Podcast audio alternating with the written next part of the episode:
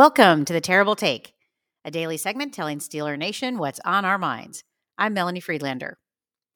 Now that Super Bowl 58 is in the books, the NFL offseason has officially begun. For the Steelers, it actually began a few weeks ago. And as we turn to free agency and the draft, Steelers fans will focus on how to improve the roster so that the team can get a better outcome in the 2024 season. Hopefully, the front office is doing the same thing. And so, as we have in the not so distant past, we will once again focus on the quarterback position. Although the team has stated that Kenny Pickett remains QB1, that doesn't mean much with him being the only quarterback under contract. The team has also made it clear that they would very much like to bring Mason Rudolph back, and if that happened, he would clearly have a shot at becoming a starter in week one. It's also clear that Mason Rudolph, who will become a free agent, will be looking for a fresh start elsewhere in the league.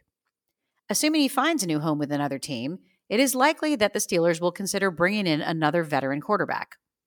Thanks to the NFL insiders, Chicago Bears quarterback Justin Fields has been the clear frontrunner in almost every hot take since last December. At the time, our own Dave Bryan outlined the contract issues surrounding Justin Fields and why it is unlikely the team would bring him in. I highly recommend that you give Dave's full post a read, but I'll provide you with the highlights here.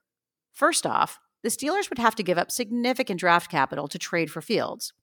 And while Pittsburgh absolutely fleeced Chicago with the Chase Claypool trade, I'm not sure they can pull off another fast one so easily here. Chicago might want a first round pick for Fields. With the Steelers drafting the 20th overall pick this year, that's too high a price to pay just two years after selecting Pickett at the same spot. Quite frankly, I wouldn't even give up a second rounder for Fields.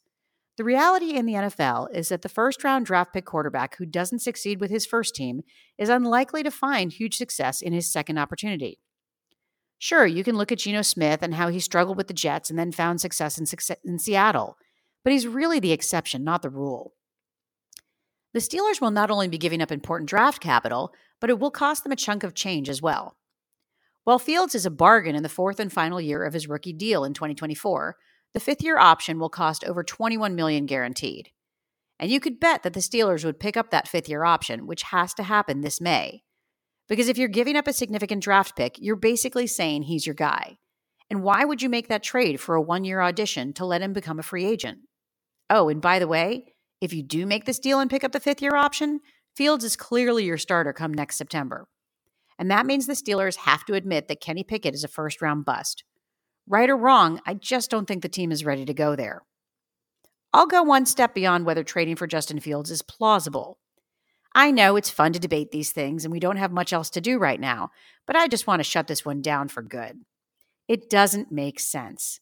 They say the definition of insanity is doing the same thing and expecting different results. The Steelers have already tried this once with Chicago quarterback Mitch Trubisky, and we all know how that turned out.